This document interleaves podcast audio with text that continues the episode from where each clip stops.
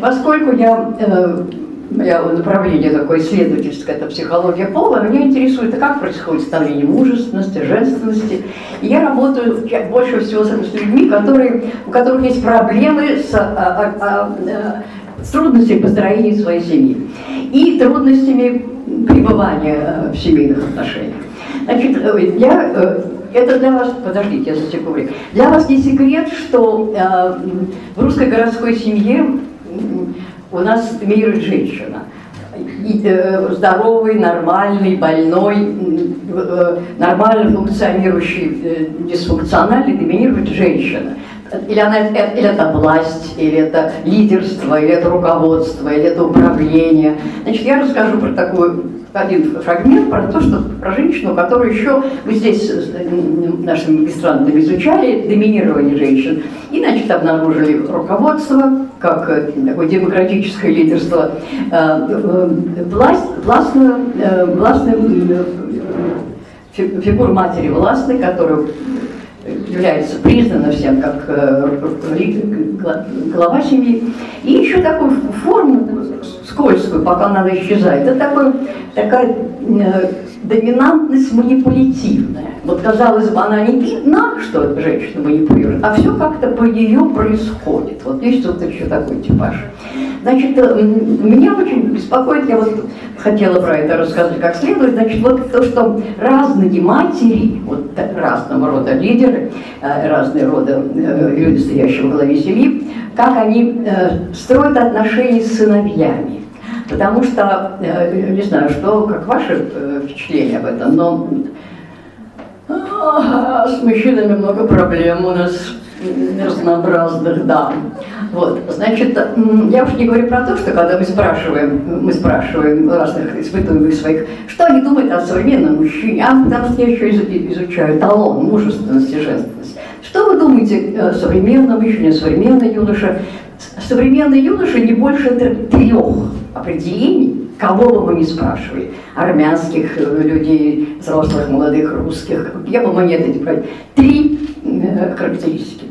Э, инфантильный, безинициативный, безответственный. Вот больше все. Вот это значит, такой-то растет молодой, молодой человек на смену нашим героическим мужчинам. И так, значит, я э, выделяла, выделяла в этой в своем исследовании таком эмпирическом, выделяю, эмпирическом, практическом, три вида э, взаимоотношений, э, потому что я скажу про них, а, когда они опубликуют наш соседний факультет тезисы, можно будет посмотреть. Значит, такой вот как бы идеальный близко к идеалу, это такой форма отношений я называю оптимальная связанность. То есть, когда женщина целостная, способна любить, дает, я э, расскажу, что я понимаю под привязанностью другой. Здесь привязанности нет. Здесь есть то, что называется зрелая любовь. Что понимает под зрелой любовью некоторые психологи, можно почитать у Фрома, я сейчас не определяю, если хотите, скажу, что такое любовь, как я понимаю теперь сама. Это чувство, оно у нас э, имеет значение и, э, и типа связей, то есть мы любим друг друга, или чувство, которое человек испытывает к уникальному для себя другому. Уникальному, характеристика это так, такого рода, что э, это вот чувство, что благо для другого для меня важнее собственно. Ну и так далее. Представление свободы, уважение его автономии и так далее. Вот этот, в этом типе оптимальной связанности, это я сейчас не буду говорить, а там этих прописал довольно близко к тексту, к реальности. Это э, воспитание ребенка в отношениях любовных, в отношениях свободы, в отношениях требований. Это э, там, где, здесь подчеркну, это тот тип отношений, где вот это, матери удается с помощью компетентной, э, компетентного родительства, о котором мы слышали замечательный доклад, вывести, перевести ребенка из принципа удовольствия в принцип реальности, чтобы он жил сам свою жизнь. И э, там это ситуация, где вот эта драма родительства, растить его не для себя, решается не драматически. Она принята как неизбежность, такая счастливая неизбежность родительства.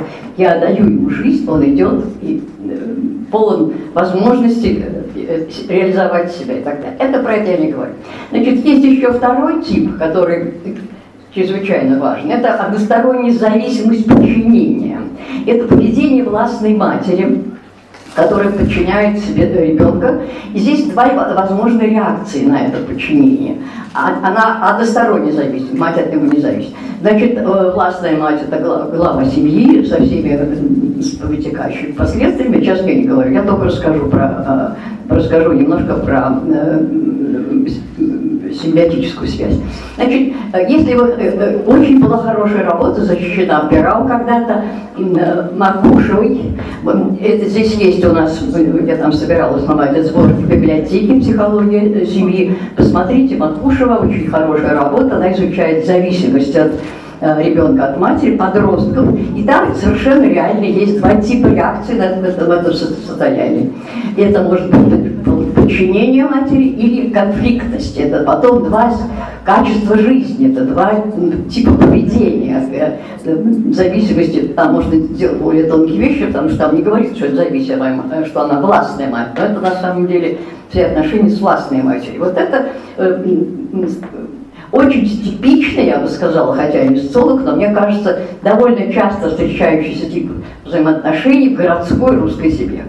Вот. И это драматично и для того, кто подчиняется, для того, кто э, конфликтует. А вот теперь, значит, если спросить, откуда я это все знаю, я, значит, не изучаю это как исследователь. Я познаю это из разного типа источников. Ну, конечно, имеющиеся психологических исследований, опыта практики, включая свой собственный, а, и э, художественной литературы. Сейчас я скажу про симбиоз, скажу вот, по крайней мере, две, два есть сочинения, которые замечательно это нам показывают.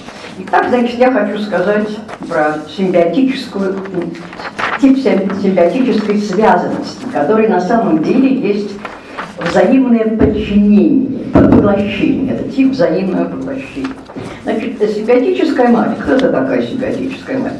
Симбиотическая мать, если с точки зрения семейного статуса, это вот как раз и есть такая манипулятивная доминантность которая э, на самом деле очень гибко выстраивает свою стратегию. И э, это дисфункциональный, что это ситуация, что ситуация зависимости, это дисфункциональных семьях.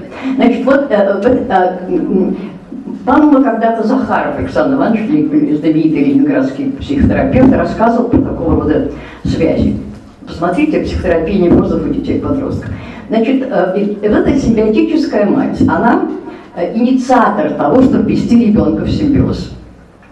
Это бывает, вот по моему опыту бывает, когда в семье довольно такие отчужденные отношения, или брак вообще на грани развода, или когда вырастают старшие дети. И я вот э, так мне попадалось, что для меня вот, это, это были мальчики неоднократно, разного рода симбиотические мальчики. Это симпатический мальчик, что, как происходит, что, что там за отношения.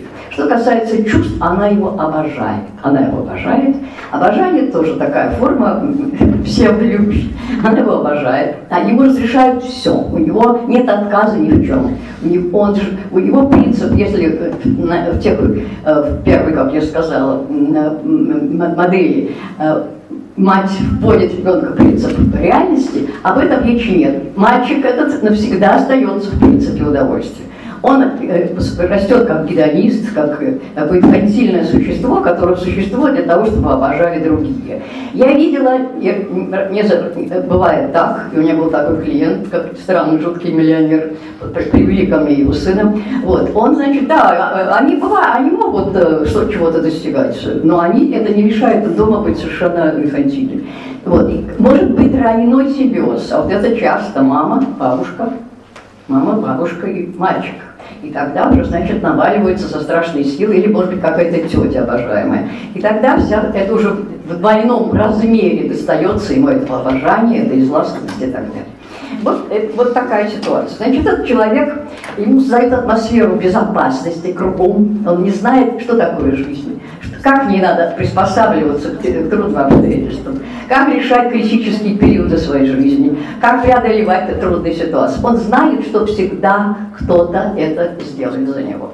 Вот это такая исключительно исключительно такой драматическое такой Татьяна рост. Татьяна Павловна, две минуты. Да, хорошо. Я хочу сказать, что он женственный Он, э, это вот драма-то его в чем? У него пол не развивается. Такая мама женственная, и он женственный. Вы посмотрите, что иногда видно, что они становятся, те, которые живут с матерями, они становятся невынухойны, если вы заметите. Они такие кругленькие, такие все вот миленькие. Они, в школе они дружат с девочками. Я поэтому школьных психологов предупреждаю. Заметьте, обратите внимание, их, их бьют часто, мальчишки бьют, и они не дружат с ними. Они могут, могут жертвой буллинга. Поэтому, значит, я хочу, э, не может быть речи о том, чтобы это ребенка готовить к сепарации. А чем же кончается вся эта бешеная драма? Бешеная драма кончается тем, что несколько вариантов. Он может, мне кажется, сам драматическое, что он всегда живет потом с матерью, он не женится. Но он вот такой делается э, все более все более такой героидно милый человек, который... Про это написано, если хотите посмотреть, э, почитать э, Улицкой «Искренне ваш Шурик». Э, невероятно сложная драма. Прочитайте, это совершенно грандиозное произведение. Ромен Гари «Обещание на рассвете». Полный ли это симбиоз, я не знаю, но это вот тот тип очень тесных связей, который предписал человеку все, все его будущее. Значит, значит, что касается, э, я видела таких людей, которые, э, да, во-первых, э, что это, если он не остается с Майей, он стремится найти женщину, которая, э, с которой он сохранит вот эти семиотические отношения. Может быть так, что он даже, у него будут приличные отношения с женой, но все равно мать будет ему ближе детей и, и, и, и жены. Я видела, и это так, это страшная история. Они иногда находят до того лет 30 эти семиотические дети, что если у них есть тыл в лице женщины, разрывают отношения с матерью навсегда. Говорят, ты искалечила мою жизнь, ты меня превратила, не знаю во что, я больше не хочу тебя знать. Вот поэтому я так была страшно довольна вчера, надеюсь, на другой секции, что тут пришла сотрудница университета, я знала, что там теперь есть методики, можно изучать э, сепарацию надежными средствами. Вот я хочу сказать, ухожу. Да, я хочу сказать, что знать, как они живут, как они устроены, разного рода практикам не помешает.